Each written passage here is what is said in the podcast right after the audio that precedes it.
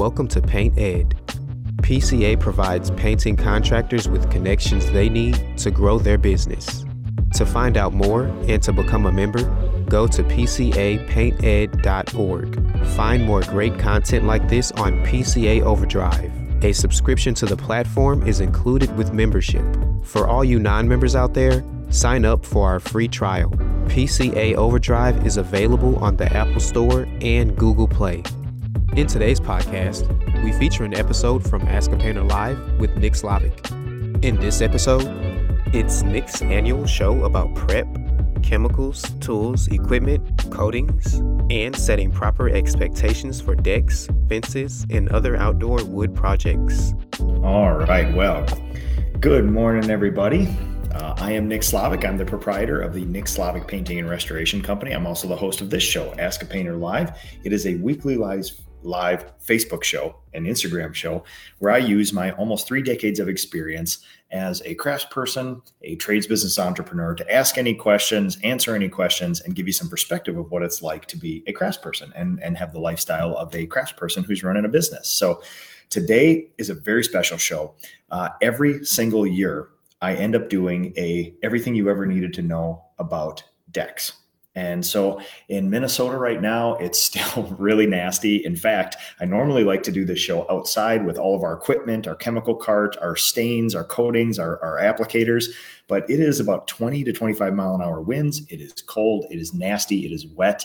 And so we're we moved it inside today, and we're going to go over our SOP. And of course, I'm going to give something to you uh, at the end of this. So I like this time of the year because in other parts of the country, they're already going strong with exteriors. Right now in Minnesota, we're barely getting a start in it because it's cold and wet and, and nasty here. So uh, we're going to go over this today, and I have, uh, as we always do, some stuff for you. But before we jump into it, I want to talk about the PCA, the Painting Contractors Association. So people ask me, well, what is the PCA and why should you join it? Well, the PCA, to me, if I had to summarize in one sentence, it's the largest group of the most interesting thought leaders in a trades based sector that are all willing to share everything they do with you. It's an absolutely awesome community. And a lot of um, what I'm doing now, why I'm doing it, how I'm doing it has, has been given to me by the perspective lent by the people in the PCA. And it's an amazing group of people who are willing to give you the shirt off their back. Now, it, the people are the main asset for me, but there's also a bunch of cool stuff too, which is health insurance. If you want discounted group health insurance, uh, uh, for you and people in your business. The PCA now has that this year. It ta- it's taken a long time to enact, but we wanted an immediate value, something where you can immediately earn back your membership money with, and that's there for you. The PCA is also the holder of the most robust training, technical and business training in the industry. So we have a series of many, many videos in native in native Spanish speaking English, uh, about everything you've ever wanted to know about the technical side of painting. If you're a member, they're free to you, and you can use them for your company to train your people, which is one of the big pain points of our industry. Uh, also, new this year is the Business Accelerator Program, which is a pet project of Jason Paris and mine. Uh, we are hugely passionate about professionalizing this industry through professionalizing each individual business. Um, you don't need to be a big business. Professional doesn't mean big. Professional can mean I'm a one person outfit that knows exactly what to charge a going rate that'll actually help me get a retirement, have a sellable business, uh, charge accordingly to take into account the risk.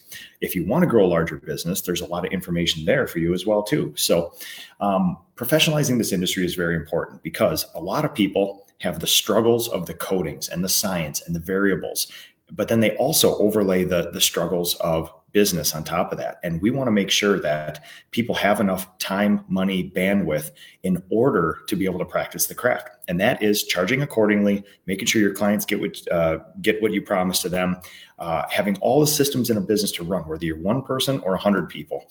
Very important to us. So, all right, uh, if you are interested in the PCA, there is a link below. Do not sleep on the in-person events. Um, very shortly we will be announcing a, a summer version of our expo a smaller uh, version of the flagship sort of expo there but it's going to be a monstrous summer event. It's going to be here in minnesota with a lot of people you know and love and buckle up. It is going to be a wild time. And uh, for those of you who have never been to a larger pca painting contractors association event my god are the people there fun knowledgeable and willing to share. So okay. Let me make sure we are.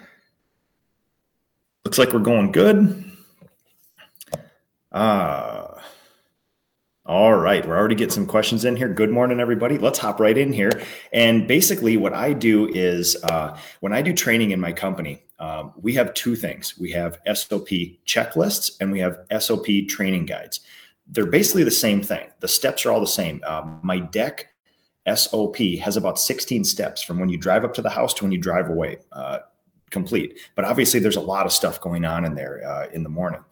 Uh, excuse me, in the uh, in the day. Now, uh, what I do is I take each one of those steps and I actually create a PowerPoint presentation with very specific stuff that we need to train about it. So basically, what you guys are going to see today is exactly how I train my people on the standard operating procedure for prepping, restoring, brightening, stripping, staining decks. But as we all know, a deck is the most popular touchstone in this area. It's fences, it's pergolas, it's play sets, it's even um, natural colored cedar, pine, and other wood siding.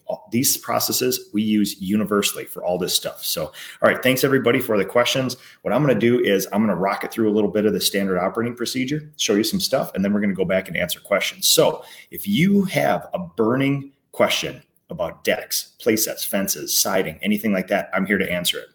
The coolest thing about this is that um, Cabot is underwriting this show today. And they come to me every year and they say, hey, listen, you know, you've been using this stuff for 20 or 30 years. Go through our catalog, pick out what you like, pick out what you use regularly, overlay it on your SOP, and do this. So we're going to do uh, the deck SOP with a sprinkling of Cabot throughout to show you on different steps, on different projects, uh, for different results, colors, finishes. I'm going to show you exactly how to select what you need to do.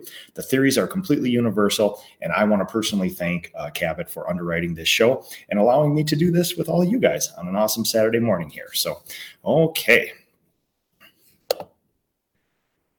As always, you guys know this. I'm going to give you my standard operating procedure. I'm also going to give you my info sheet uh, for exteriors. Now, a lot of people a lot of people have big contracts. I'm not a big fan of these 18 page legalese where you kind of almost lose the trust of the client because they're trying to figure out like what are you trying to protect yourself against? You know, if you have a legal piece of paper, a contract that you make clients sign akin to like an Apple contract, um, they're not going to read it. They're not going to understand it. And in the end, they're going to say, well, hey, I didn't know you were going to do this. And then you say, well, hey, you signed this thing. And that's never a good thing. If you have to go to the contract and hold it up and wave it that you signed it, something has gone wrong. So, one of the most important things about decks that people don't always talk about yes, we talk about stain and stain and sanders and brushes and pressure washers and chemicals.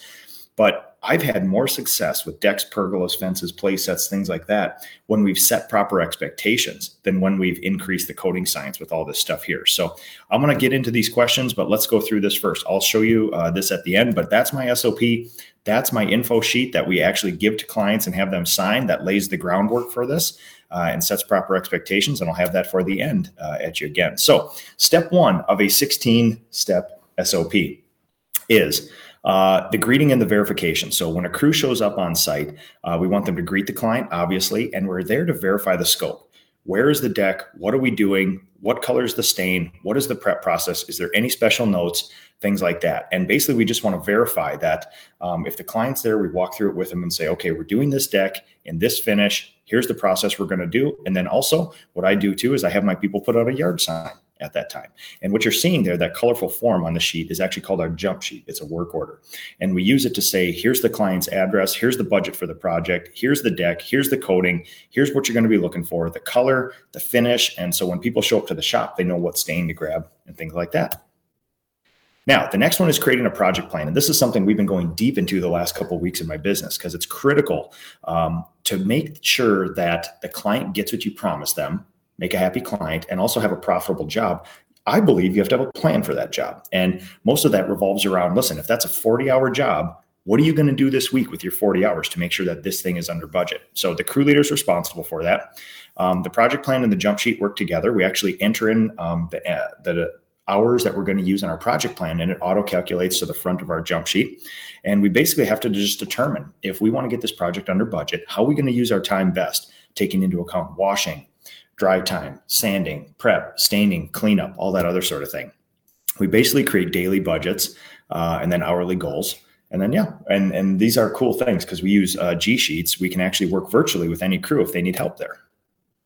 Step three, before pictures. This is absolutely critical uh, with these projects. Not so we can just use them for marketing like you see here, but on exteriors, we found that there are there are tons and tons and tons of previous stain splatters, paint splatters, uh, uh, damage, uh, you know, grease from grills, things like that. Not so much on interiors, but on exteriors. If houses have been painted or decks have been stained before, we document all the previous damage, all the previous paint splatters, stain splatters, because we just want to keep honest people honest. And if a client comes to us and said, "Hey, you know, you got a, a couple drips of stain on the side of my house," we can say, well, okay, let's go to the before pictures. If the before pictures show that splatter of stain, we can say, hey, listen, client, we appreciate that. We're happy to try to fix it for you, but here's the before picture, and we did not add that stain there. How would you like us to proceed? Or if we don't see that stain there, we say, oh my gosh, I'm so sorry. We did get a drip of stain on your siding. Let's clean it off. No problem. Thanks for letting us know. One of those things. So it's very important too when you do before and after pictures. If you can do it for multiple uses. Uh, I take pictures in a way that I can use them for marketing, like you see there. So you want to get the whole structure, and then you want to zoom in and, and, and, identify specific things. If there's some rot that you didn't see before washing, if there's damage, if there's that you know that greasy spot from the grill, if something else, if there's a railing loose, something like that, you want to document all that stuff and, and load it up to the uh, our Google Drive for that. Step four: setting up a shop. So what we do, everything that we have is a system of totes uh, with gear, and we unload them. We usually drag it around the back of the house because it's a deck, and a lot of the times what we'll end up doing is just setting it under a shady tree. Uh, you know, somewhere out of the way. A lot of people put the stuff under the deck. That's fine, but obviously, if you're washing, you're going to get that all wet. Sometimes, if you're sanding and staining, it's it's just in your way down there. So we kind of just like a nice little shady spot somewhere close, out of the way, and get that done. Um, daily crew meeting. So one of the things that we stress too is, you know, when you make your project plan, the crew leader should gather up everybody and say, hey, listen, you know, by 11 o'clock today, we got to have this thing um, prepped, sanded, and ready to stain. Then we'll have lunch, and then we'll stain it the, this afternoon and clean up. But we got to be out of here today. One of those things, and they'll basically give. Um, it's it's really easy to take a project plan that's got a lot of details in it. Like there might be ten little things you have to overlay onto a week, and it's very easy uh, for a crew leader to basically take a uh, uh, their apprentices and say, "Hey, listen, we got a big project plan here. I got the whole details down, but here's one goal: we got to prep it by 11 a.m. today. That's sort of the goal of that." Then we move the client's personal items. So here's here's one of the things that we actually spell out really, really intentionally in our info sheet, which is we will always move your stuff off the deck so we can wash it and stain it, but we will not come back and move it on because that entails a whole nother trip back. Because if you think about it, when you prep the deck, when you stain it, you can't immediately move everything back on. We want to be helpful. We're willing to do a 50 50 thing where we move it off, they move it on, but we cannot come back another day. That is kind of a costly endeavor to do that. Now, obviously, if grandma and grandpa don't have uh, the uh, the wherewithal to move a big heavy grill back on the deck, obviously we're going to take care of them. But again, it's setting proper expectations of listen, if you want to move all the stuff off and on, we're fine with that, but we're happy to move it off and and do that sort of thing. So, and again, there's a lots of little tricks to this. When you move furniture off, grills off, things like that, you don't put it in the middle of the grass in the middle of the backyard because they're going to probably want to mow that lawn somewhere in the days uh, that you're there. So we we put it in the landscaping rocks. We put it somewhere where it's not going to be in the way of the people. Obviously, you don't want to put it under the deck because when you wash a deck and restore a deck, there's going to be some gentle chemicals and there's going to be some wood chaff, some things that you clean off and dirt. And if that settles on all that patio furniture, you'll be washing patio furniture for, for the next week. We cut trees and bushes back uh, for access and safety. so, um, one of the things we again spell out very closely is that listen, please, we would like you to have all your trees and shrubs pruned back. They're your trees, you're your shrubs. You're probably going to take really good care of those. But if they aren't, for safety reasons, if there's a tree or a big bush obstructing the side of the house, we have to physically cut that back so we can get to it. We can't have trees and shrubs touching a deck or a house or something like that. And we actually have an hourly rate uh, assigned to it if it takes a lot of time. Like we have chainsaws, we have loppers, we have shears and things like that. If it's just a couple branches, we never charge anybody. But if it's one of those things where there's those arborvitaes or those cedars all over the house and we have to trim them back, we'll kind of say, hey, client, you know, we're going to do this really delicately and we're going to, you know, make sure we don't change the shape of them, but we do need to actually get this away from here because if we can't place a ladder safely or, at, or if it's rubbing against the siding, it's not something we can do here. And then obviously we we bag up all the all the trimmings, the leaves, and everything else, and, and usually stack them by the side of the road uh, just for pickup. Now, uh, the the chemical restoration process. Uh, boy, is this an interesting thing. There is a version where you basically take a pressure washer, crank it all the way up, only use pressurized water, and take off the dirt and the old wood. That's fine. Ninety percent of all decks get done like that. The problem with that is you're using three, four, five, six thousand psi water. And think about this: the tire in your vehicle probably has forty psi that's and that'll hold up a car. a pressure washer will shoot 3,000, 4,000, 5,000, 6,000 psi uh, at a deck. And a lot of times I see people really ruin decks, uh, especially when they take out a red nozzle, which is basically a laser beam, and then you can kind of write your name in cursive on the deck. So again, this is the way that uh, we did it. Uh, 10, 14 years ago, but you start getting introduced to soft wash systems where the theory is, you know, um, pressure washer only takes high pressure and with brute force you're basically removing um, the wood and the dirt on a deck. With soft washing you're taking the pressure down but you're upping the chemicals. So the chemicals do the work and you use a lighter lighter pressure. You're barely removing anything with the pressure. You're basically just removing the chemicals and the dirt. And that's what we've been moving to. And in fact this year uh, we're making more strides in increasing the potency of the chemicals we obviously don't want to damage the house plants uh, and make them uh, you know uh, bio-friendly and things like that but we're slowly every year we slowly upgrade uh, the potency of the chemicals so it does more of the work so the pressure doesn't have to but the general idea is um, if there's an old coating that you need to strip there's two ways to do that. You can mechanically strip it or you can chemically strip it. Mechanically stripping is pretty easy. Get out a sander, uh, respirator, eye protection, ear protection, and just go to town. Buckle in because you're going to be there a long time, depending on the uh, on the on the coating on there. A chemical one does a lot better. Now, the biggest thing that people need to know, uh, you can go to a home center. Even Cabot has a stripper there these strippers typically only work for oil based coatings. You need a completely different chemical to strip a solid color water based coating. So think about all the, uh, if somebody has taken uh, just latex paint and put it on a deck or a solid color acrylic stain or uh, any sort of thing like that, most off the shelf strippers are of a, it's not that they're not strong enough, they're a different chemical. There's one chemical that attacks a oil based coating. Those are normally the ones here, like you can see it on my screen. Uh, the stripper there attacks and removes a oil-based coating. You're going to need a different solvent. You're going to need a different chemical in order to strip water-based stuff. Water-based solid color coatings on decks are the hardest to get off and the most time consuming. So it's not as simple as spray some stripper on, spray it off with a pressure washer. Wow, brand new wood. You could be there for weeks getting every little thing. People never have trouble getting the tops of the handrails and the floorboards because they're flat and they're there. Everybody has problems with spindles, the nooks, the crannies, the screw heads.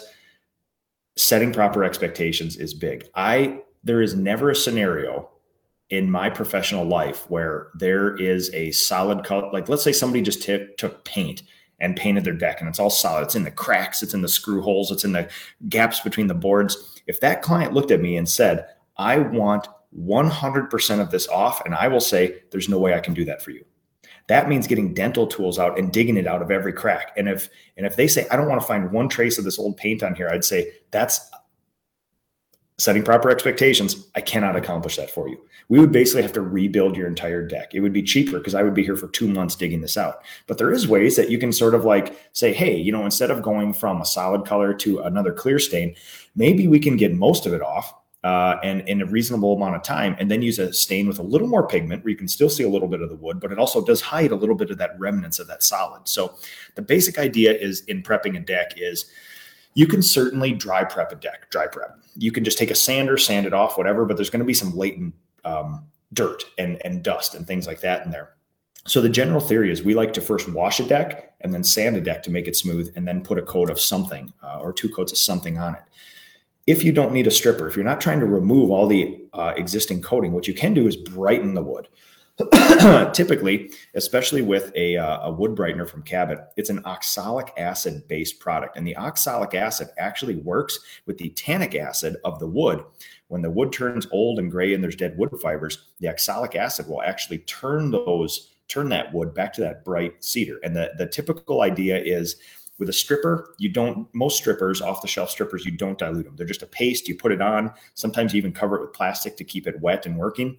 With a, uh, with a uh, brightener, typically uh, like the one from Cabot comes uh, concentrated and you actually mix one gallon to four gallons. So you take a five gallon bucket, you put one gallon of the brightener in there, fill the bucket up. It's perfectly diluted. Um, if you have a hot and windy and dry day, a little tip here is to take a, a bunch of dish soap and put it in there as well. Dish soap will actually make it sticky. And, it, and when you spray it on the spindles, if it's just water, sometimes it doesn't uh, stick there. If you have a hot, dry, and windy day, you need to increase the stickiness of it. And sometimes just a detergent, a dish soap, too, can do that. But if you have a, a you know, if you have a 50 or 60 degree day with no wind, this stuff is going to be awesome all on its own. But uh, again, just something that I've picked up over the years.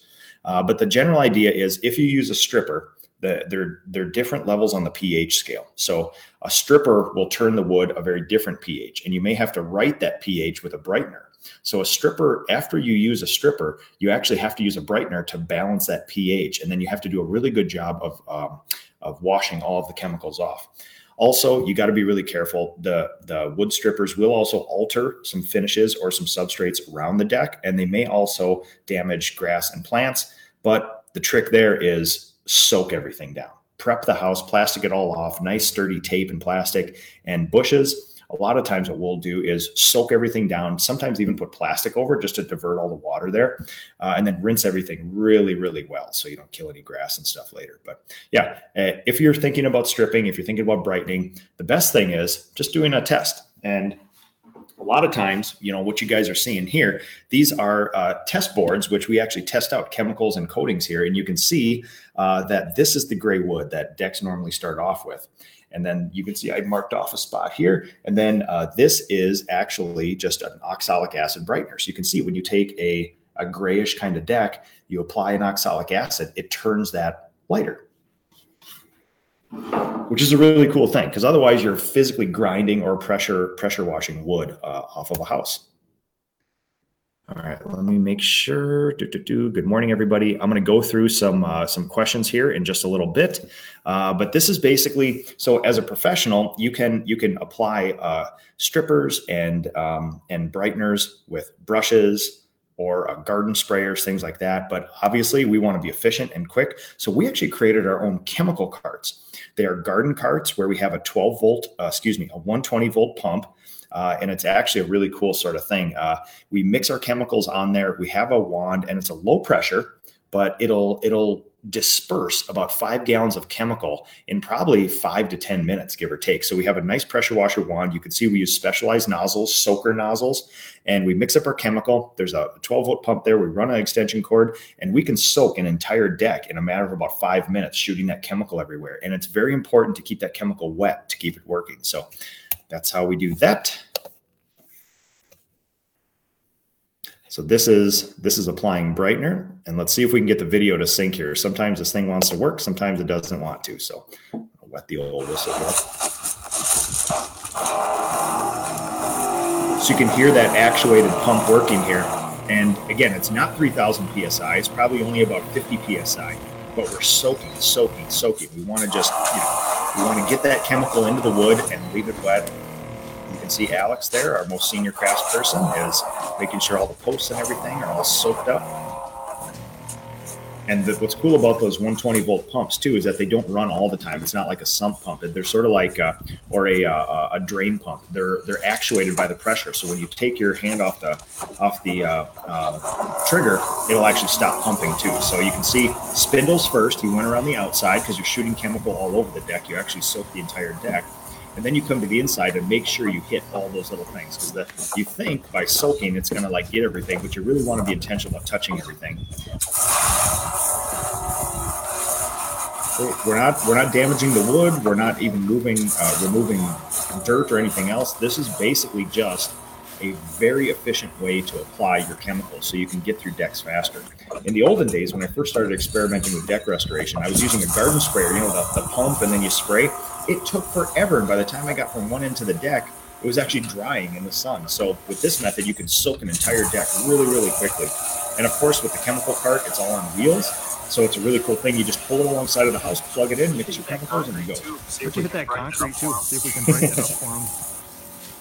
Okay, and then this is really cool. So the goal of what we've done with our deck process over the years is to take the pressure down so we don't damage the wood and increase the potency of the chemicals. And one other trick that I found over the years is that you can replace a ton of pressure and wood damaging pressure washing by scrubbing. So our standard operating procedure is actually soaking the deck, scrubbing it, agitating it with a brush, and then lightly rinsing it off with a pressure washer. And I'm going to show you this deck. This is our typical deck in Minnesota. It's cedar. People want it to be natural cedar. It gets dark, it gets gray, it gets weird. All the chemicals have been applied to this deck, and a craftsperson along with me is going to scrub it, and then we're going to wash it and show you the immediate difference in this thing.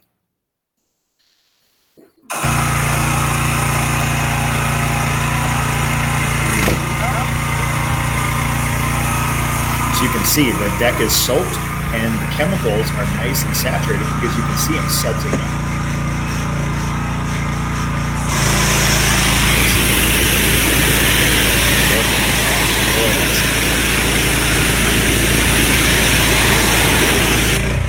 Yeah, so that's basically now you can see what we didn't do is just forcefully um, forcefully remove this stuff. Now, I'm not gonna I'm not gonna tell you that we don't use some turbo nozzles, some wobble tips, some other things, uh, depending on the deck. But our goal is always to lessen the pressure, increase the agitation and the chemicals in order to get a better product and and keep the wood good. Um, and same thing here, just like painting, you want to be super methodical with your thing. And this is um, a, a time lapse video of me actually pressure washing a deck, and you can see kind of left to right, forward and back, and you're slowly moving all that stuff off there. So this is one of the more satisfying decks I ever did. It's for a great client of ours. It's up in Minneapolis, and uh, the deck had turned super, super dark. And so this was this was one of the best before and afters we ever did. Where simple, simple chemicals, a little bit of a scrub, and just gentle, gentle washing, and uh, all that stuff comes off. It's super nice to see. So, yeah, and then washing the surrounding areas. One of the things that people forget, which can actually cause a lot of problems, is when you wash a deck, you're gonna you're gonna remove and sort of like weaponize a lot of dirt and dead wood fibers, and they're gonna get all over. So on this particular house, oop, go back. Let's see if we can see if we can play the video. So on this one, on a, on like a vinyl sided house, if you don't, if you if you leave all that wood chaff and dirt on the side of the house, it'll actually glue itself there. So the last step in the washing process, as you can see here, this is actually me doing it. We, we wash the house top to bottom, get all that wood chaff off, make sure the concrete is clean, make sure the floor is clean, and everything else. So all that stuff gets pushed out into the landscape. Okay, now the next critical step here is checking for moisture. Now, data plus feelings. Now, a lot of times people say, Nick, how long does it take a deck to dry after you wash it? And I'll say, check it with a moisture meter. Sometimes it's a day, sometimes it's five days. Um, in this kind of weather here, it's 25 mile an hour winds. It is green and gray skies. It is pouring rain. It may take weeks for a deck to dry, but use science. A multimeter excuse me, a digital moisture meter is your friend. 15% or less, and that wood is good to stain. So we test them before we stain every time. Uh, our standard process is to two readings on the handrails, two readings on the floor. The spindles typically stay dry. So if you only walk up and test a spindle, those will give you sometimes a false reading. I like the flat spots, the handrails and the floor. And if it's 15% less, rock and roll. Moving on. And then what another thing we also do uh, is we upload the images of the moisture meter to the Google Drive. So if anything goes wrong, and a client would say, "Hey, listen, it it that deck was wet when you stained it. Um, you know, I want you to come back and redo the whole thing." And if it says, "Hey, that deck was 13%," technically we followed all the technical data sheets there. Let's figure out if something else went wrong, something like that. Just keeping honest people honest. And also, I included these two little images down in the corner. My head is actually covering one of them, but uh, for giggles, one time I went out there and I tested the shed and it said 39% moisture. I was like, oh my God, that is a ton of moisture. I've never seen a reading that high. I walked over to the tree right next to the shed and poked it into a living tree and it said 39% moisture. So sometimes these outdoor structures, if they're not given enough sun and wind and air and things like that, they can have as much moisture as a living tree in them, uh, even days later after you wash them. So that's why we love the moisture meters and every exterior crew has them.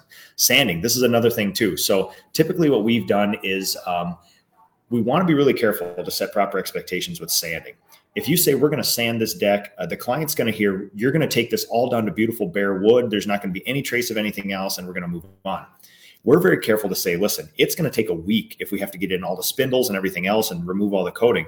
So, what we do is we tell them, listen, we are going to spend our time sanding only to remove any furry wood from the washing process. So that means tops of handrails and deck floor. If we furred up any other wood, we will sand it. But what the sanding process is not there for is to polish the deck, make it into a piece of furniture, or to remove every little coating. If you want us to do a full strip, we're happy to do that, but that has to be a separate line item and discussed.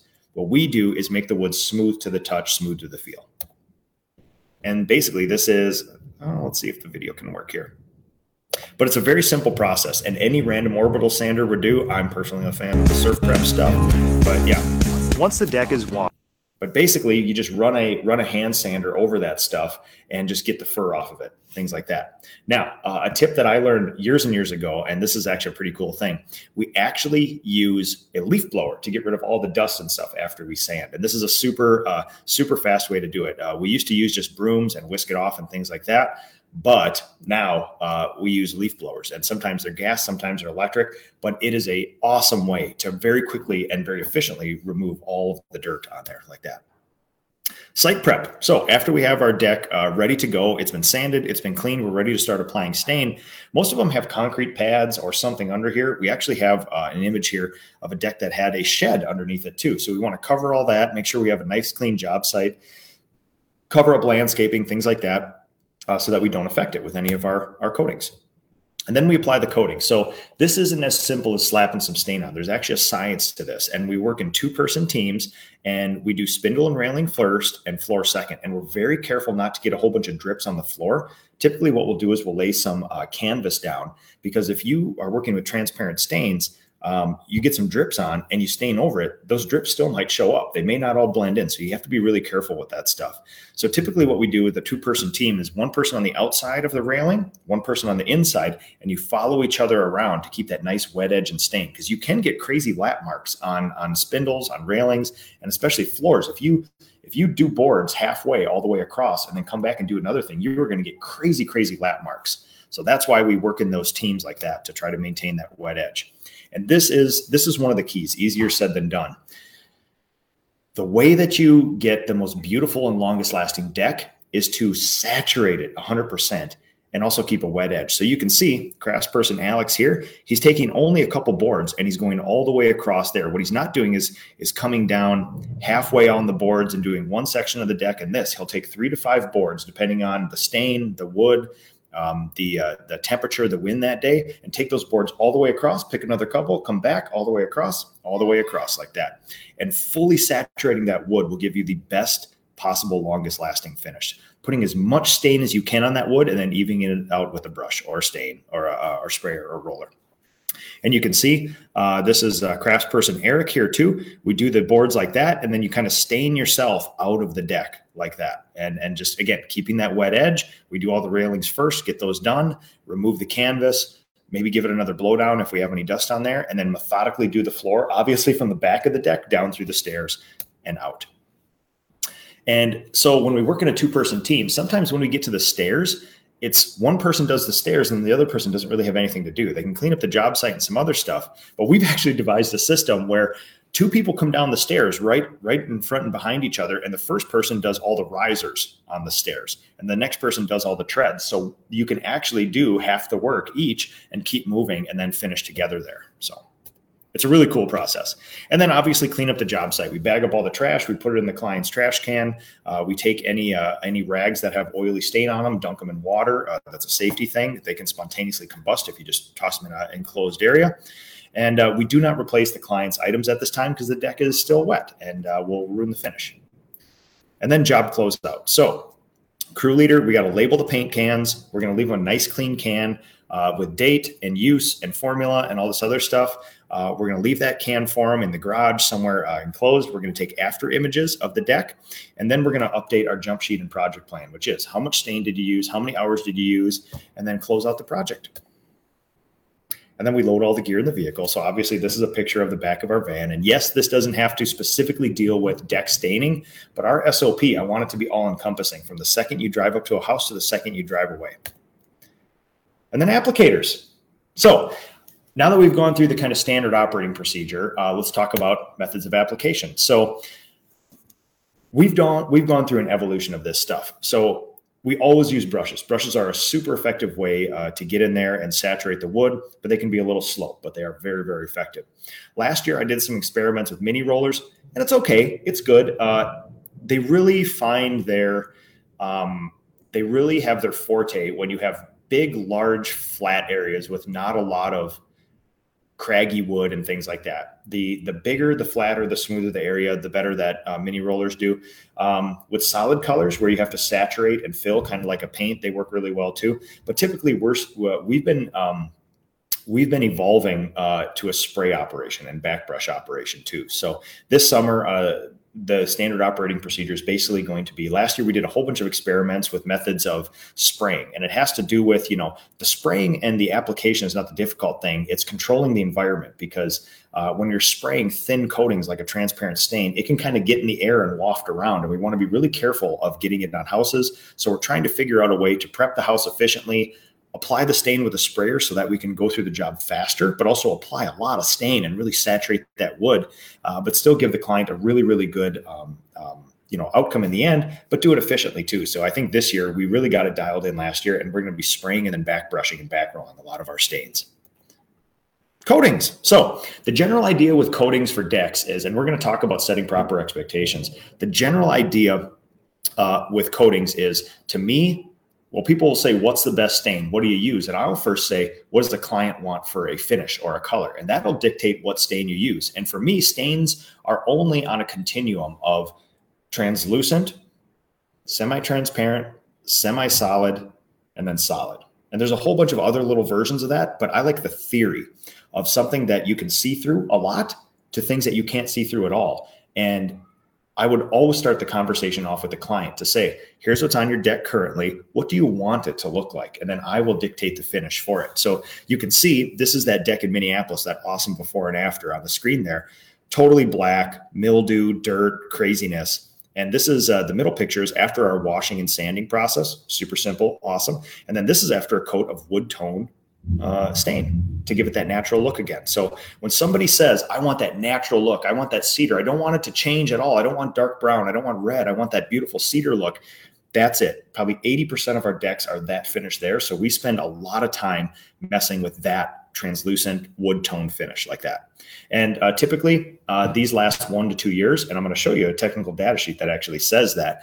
Uh, and this is another thing of the selling points with decks is, and sometimes a friction point. Well, clients will say, I'm sick of staining this deck every three to five years. Give me something that'll last 10 years. Say that doesn't exist. That does not exist at all. Uh, depending on what you want, the more translucent the stain, the less life it's going to have because it has less things to, to block UV. The more solid it is, you don't see the wood anymore, but it does have more protection. So you tell me on that timeline where you want. The next level of opacity uh, would be uh, something with a little more um, uh, body to it. So, like an Australian timber oil or a Cabot Gold. Um, Australian timber oil um, has a, uh, it's a hybridy uh, sort of finish. It penetrates. It's it's really like the uh, wood tone deck and siding stain. The Cabot Gold is basically kind of like an exterior spar varnish almost. It's a two coat system, and we've used it on decks before, and it does give you that shiny kind of varnish look. And if that's what clients are looking for, that's a product that's super effective for that semi-transparent stain next level of opacity uh, this has it's it's it's pretty transparent but it does also have the ability to be in a bunch of different colors so if somebody says i want a red deck i want a green deck or i want a gray deck but i also want to see all the wood grain semi-transparent is the next thing that can impart some color beyond just a wood tone and then also give you a little a little more protection typically two to four years on that, depending on the color and the exposure. Semi solid, uh, you can see the pictures here. Uh, Semi solid is kind of my fixer for decks that, oh, let's say it's between 10 and 30 years old. It's a whole bunch of weird coatings and prep has been done to it. It's a little beat up. Maybe there's moss, like on this one, there's actually moss and lichen growing on it. And wood has a life and it gets kind of craggy. And this person said, listen, we're not quite ready for ready for a solid color stain. We want to still see some wood, but there's a whole bunch of stuff going on. The wood is a little darker, and even with chemicals, you can only brighten it so much. So we pick a semi-solid, which you can see the wood through it. I'll show you an example here. This would be transparent here, wood tone. Semi-transparent, you can still see some of the uh, some of the wood, uh, but it's a penetrating thing. And then this would be the exact color that's actually on that deck. So uh, you can see the wood grain through it. It penetrates. It's not a film forming finish, but you it still preserves a little bit of that wood. But it's got a little more opacity to hide and blend in all those kind of weird areas. So you can see the before and after. We did brighten up that deck pretty well. We got all the moss and lichen off. We sanded it and then applied this nice rich brown stain that'll kind of bring everything together.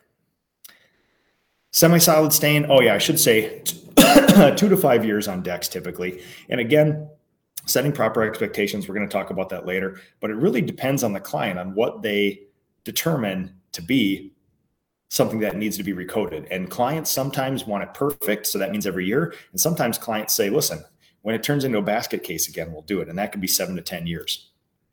Uh, fences. So this is kind of my go-to for uh, fences as well. Uh, semi-solid stain. It'll impart that color and richness.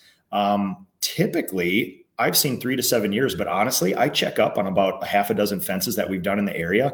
Some I've done over 10 years ago. And because there's no flat areas where water and sun just beats down on, they're all kind of vertical. They're still looking good. So it's one of those things where I don't promise my clients a decade, but I'm looking at these fences saying, boy, when you really saturate that wood and it's vertical like that, it lasts a long time. So setting proper expectations, three to seven years, but I've seen examples of, of seven plus, 10 plus. So now, this is a deck where the client said, I'm sick of coating it every one to two years. I don't even want two to four years. I want something longer than that. And we say, listen, we're going to have to go to a solid color then. And as client, as long as you're okay with not seeing any of the wood grain, this is a paint like finish. We're perfectly fine with doing this. So you can see the before and after of a deck that we did with solid color acrylic uh, years ago, where we washed it, we sanded it, and we put two coats. You're going to need two coat system of the solid color yes, you can get by with one coat, but here's the difference. You can see this deck here where it's got some existing finish and then some bare wood. When you put a solid color acrylic or a solid color oil deck stain on, it'll penetrate into the bare stuff and sit on top of the existing finish, and you're going to get shiny and dull spots. So what you want to do is put that second coat on to even out the shine. And I'm going to show you example here. This is an example of that. So, so you can see this has a little bit of sheen, and I think this is probably the best angle to see this at, which is bare wood, one coat. You can see it's kind of dull, and then two coats evens out that shine like that. And the good thing about um, when a client asks you to paint their deck, do not paint their deck. Do not take a latex or acrylic or uh, anything like that and paint and put it on a deck because the underside of that deck is open. You're creating a rubberized seal on the top. And when the moisture tries to evaporate through that deck and dissipate through that deck, it's going to create crazy blisters, sometimes even weeks after you do it. A solid color acrylic or oil stain is there to mimic paint, but it penetrates way, way deeper into that wood than a paint does. So you can prime and stain decks, which I've done in the past too. That's a fine system, but it does create a little more of a shell. I would always go two coats of solid color acrylic or solid color oil stain on those projects like that. And in fast, in fact, when we do siding, that's wood siding, my preference is not primer and paint. It's actually solid color stain because we actually get more life out of that because normally lots of bad things have been done to wood sided houses over the years, primers and paints and stains and this and that if we can pressure wash and sand and get that uh, most of that coating off, or at least prep it to a part where it's all stable, two coats of a solid color stain will penetrate into the areas it needs to, create a finish. Solid color stains fade before they peel, typically.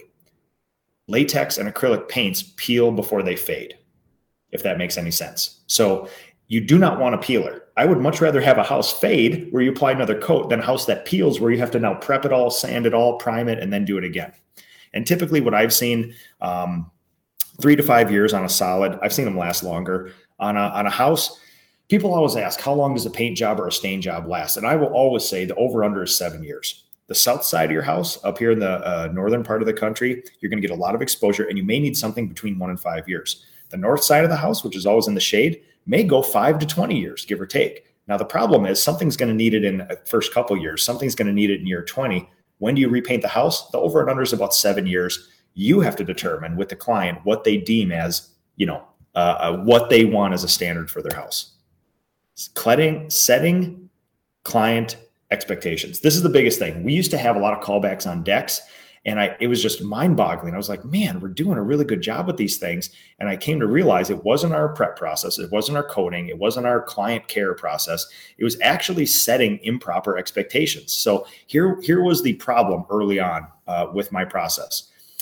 15 years ago, I would go up to a client and they would say, Well, how long is this going to last? And I say, Man, we're going to do such a good job with this deck. We're going to prep it. We're going to wash it. It's going to be awesome. What I didn't do was say anything specific. What the client heard was, Hey, I feel like this is going to last a lifetime. What I was saying is, No, listen, this is a maintenance thing. You're going to have to do it every one to three years, no matter what. Because I didn't say it specifically, the client took it to be something else. So, this is what we do. Cabot has technical data sheets, TDSs. You can actually look there and it tells you how long this finish is going to last. There is a maintenance section, one to two years on decks and one to three years on siding and fences. All of our callbacks on decks went away after I printed these out.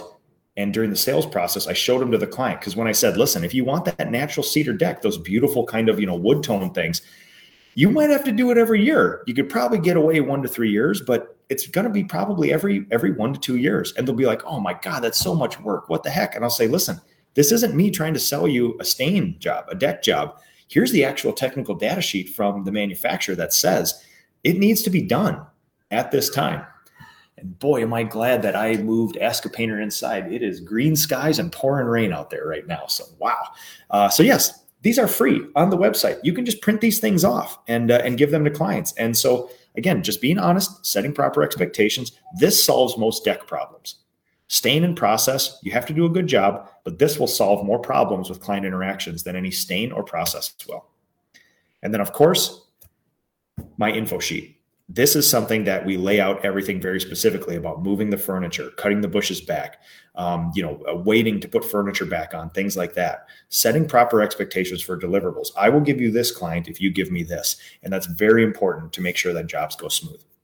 Same thing with the SOP there too. So this is something that uh, this is the SOP checklist that we actually um, uh, that we actually uh, you know have in the field laminated but then i showed you guys my actual training sop which we sit down and work with people the next component of this is is obviously in person in the field training where we'll actually pick a deck and then I'll go out there with my people and show them mixing the chemicals, applying it. Here's what actually scrubbing looks like. Here's what washing looks like, things like that. And I'm going to get to your guys' um, questions here in just a second. So if you guys want a copy of my SOP for decks, if you want a copy of my info sheet, as always, uh, because uh, you guys are nice enough to watch uh, and share and like Ask a Painter and leave me good recommendations uh, and reviews, I'm going to give you a set of these if you email me. So I'll leave this up on the screen.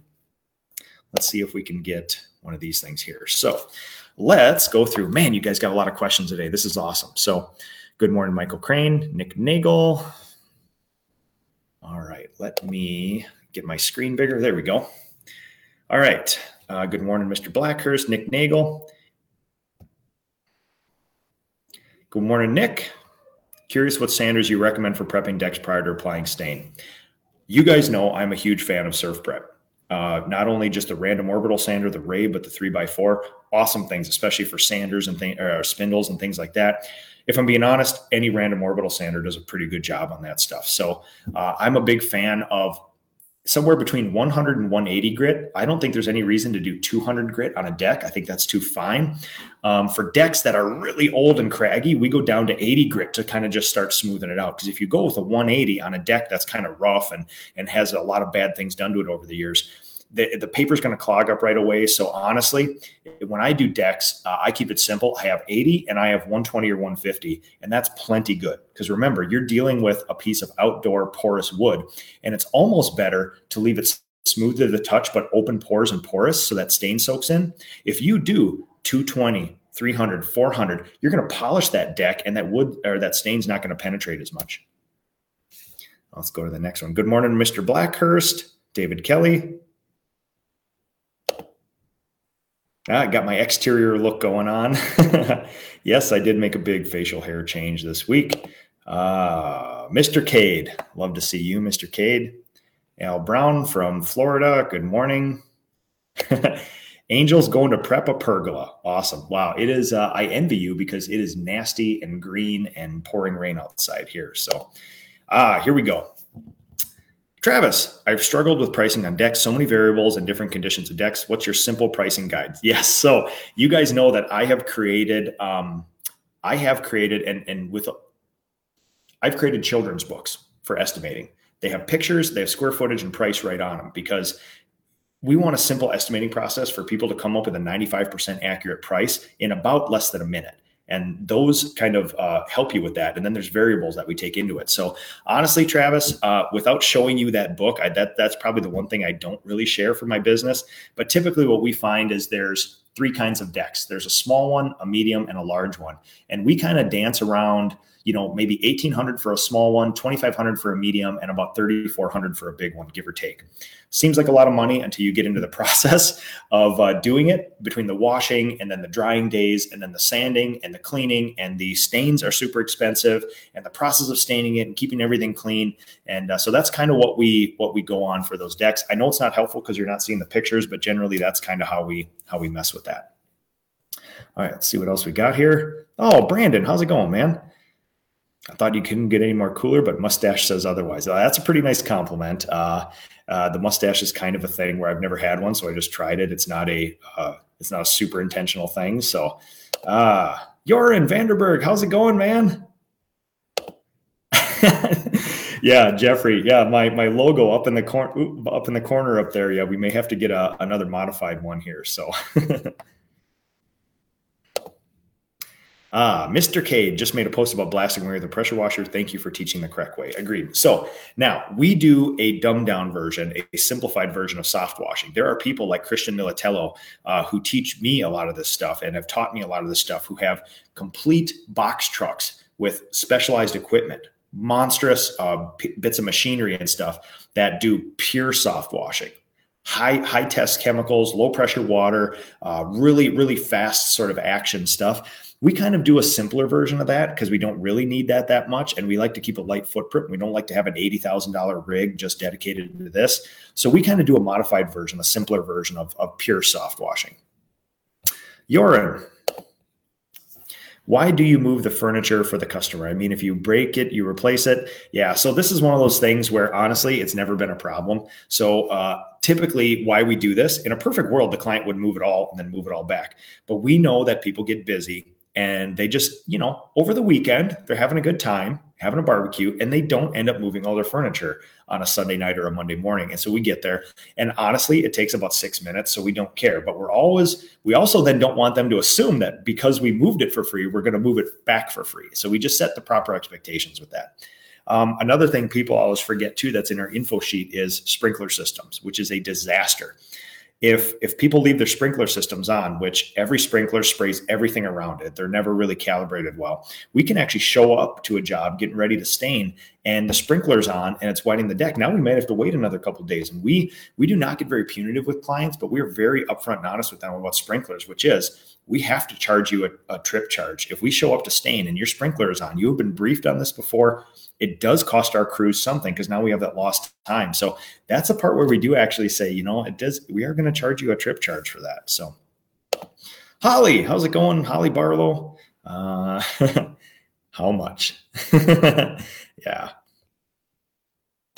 How do you estimate these? So I did a little bit of that before. Um, if you guys want to discuss uh, pricing of decks, certainly via email, I can I can give you a hand with that. Not a big deal. Uh, Oscar, oh, I got to meet Oscar at the uh, expo.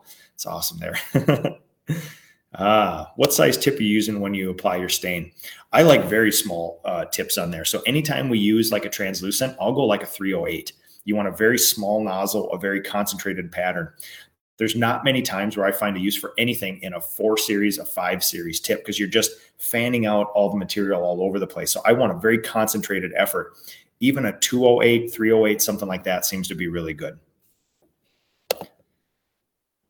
Hmm, let's see here. Oh, Alex Sawatsky, fellow Minnesota painter here. Bidding two decks today. Can't wait to hear back. Yeah, I, I can't wait to get outside on the exterior stuff as well. So it's going to be a lot of fun. too much liability on decks with weather doing application. We stop. Yeah, you know There's a lot of people who who uh, don't like the variables on it. Um, I've been doing them for 30 years, and uh, we have a great system down, and we know the risk, we know the variables, and we just work around it like that. And it's it's just something we're willing to do. Uh, we don't go into it not taking those into account. So it's just a, a choice you have to do there. So, oh, Mrs. Fink, Lauren, how's it going today? Uh, robust. I'm studying this deeply. What's your typical production hour goal for the average size deck? So, depending on what we price it for, we do not estimate by measuring a deck and then overlaying an hour production rate on that because we are a training company and our production rates vary wildly depending on experience. So, what we do if we have a here, I'll get. Oh, my phone's not there, but what I can do is, um, so if you take a, a deck that you um, this is just a general theory. If you sell a deck project for $1,000, I minus out materials, which would be estimated 15%. So you have $850 uh, to use for revenue, overhead, and profit. I like to then divide that revenue by your revenue per hour goal. So let's say it's $65 an hour. So I would say you take that 850 divided by 65. That'll tell you how many hours you want to get that deck done in order to produce $65 an hour. So that is a much simpler way. And especially for me, when our production rates are all over the place, that's the most accurate way that I estimate the time that you need to get a deck done like that. But Lauren, as always, you know, you got a direct line of communication with me, and we can discuss that anytime. Alex, six inch board, six inch brush. Yeah, that's a big boy, man. Nick Nagel, all right. Uh, probably dumb question. If you're restaining a deck with a transparent stain after washing drying, are you essentially scuff sanding the surface prior to staining instead of fully sanding to raw wood? What if they are choosing, oh, it cut off your question. What if they're choosing a new stain color? Yeah. So to me, there's two options. There is sanding to make smooth, and there's sanding to remove all the stuff. And those are two options. And one of those the client has to choose. Sanding to make smooth is included in the price. Sanding to remove all the coating is a completely other process. That's a line item that they choose or not choose with a separate price attached to it. So, one thing that we set proper expectations with is if you choose not to have us strip every bit of this deck, you are going to have existing finish on there and you are going to be able to see it through the finish. Now, we will spec a finish and a color that hopefully will blend it all in, but it's two choices. It's going to cost more to get rid of all that stuff. It's going to cost less to leave some in there like that. So no, um, let me make sure I answer your question here. Are you essentially scuff sanding the surface prior to staining? Yes. And scuff sanding, it in effect, it helps absorption of the stain. But really, what we're doing, anytime you add water to bare wood, it's going to raise the grain and make it a little bit furry, sometimes really furry. We just want nice, smooth deck boards again. So the standard, let me pull for you. So you can see this. This is a washed and sanded deck board. So there's going to be crags. There's going to be things in there. There's going to be knot holes and screw holes and things like that. But we do want it smooth to the touch. This is, it's still a, a raw piece of wood, but it's smooth. What we're not doing is polishing it uh, like that because we do want the stain to absorb. How do you charge for the sanding of decks? Uh, so this is something where you just have to do a couple decks, figure out how many hours it goes into it, and then use that, you know, by your hourly rate and go forward. Nate, that's just something where you got to collect the data, do a few. You've probably done a bunch of decks uh, in your life. You just got to think about, you know, if it's a week of sanding for one person, that's 40 hours. If your goal is to make $65 an hour, it's 40 times 65. That's what you would charge to sand a deck. So, Travis, this is helpful. Thank you. How many days on average does it take your crews on a small, medium deck? Uh, with two people, we'd like half a day, two thirds of a day, depending on the actual size. Larger decks, it may be multiple days. Smaller decks, we want to get those done in probably less than half a day, give or take.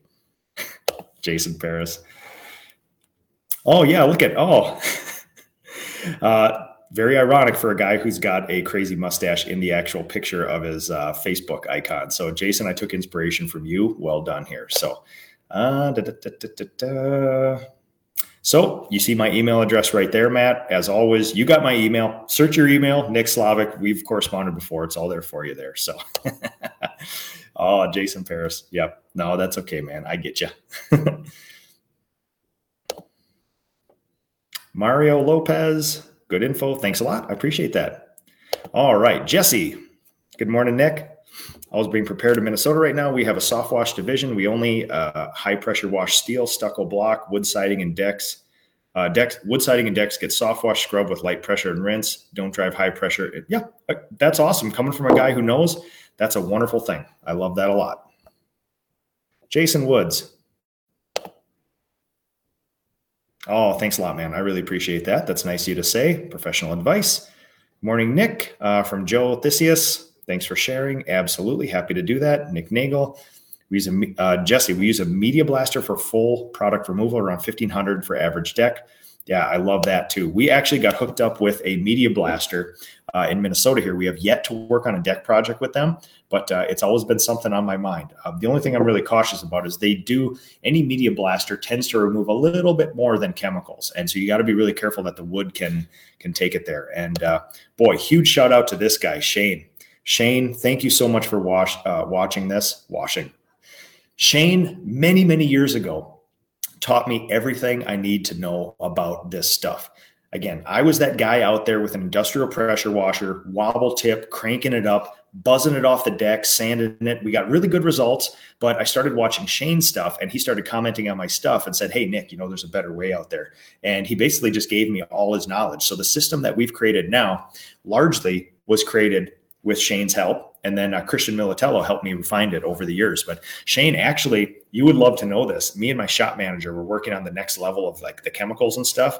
And we've actually went through all of our old messages from years and years and years ago. And I was taking notes and watching your videos again. And seriously, if you guys do not follow Shane, Shane is the Ask a Painter version of Stain and Soft Wash he he has all the processes down he does magical work and honestly some of the most satisfying videos i've ever seen in this industry so shane from myself and the entire industry thank you man especially you giving your knowledge to us house painters because there's dudes like wood restorationists like you that that solely do that that have it dialed in. There's soft washers, there's house washers and things like that who have these things dialed in.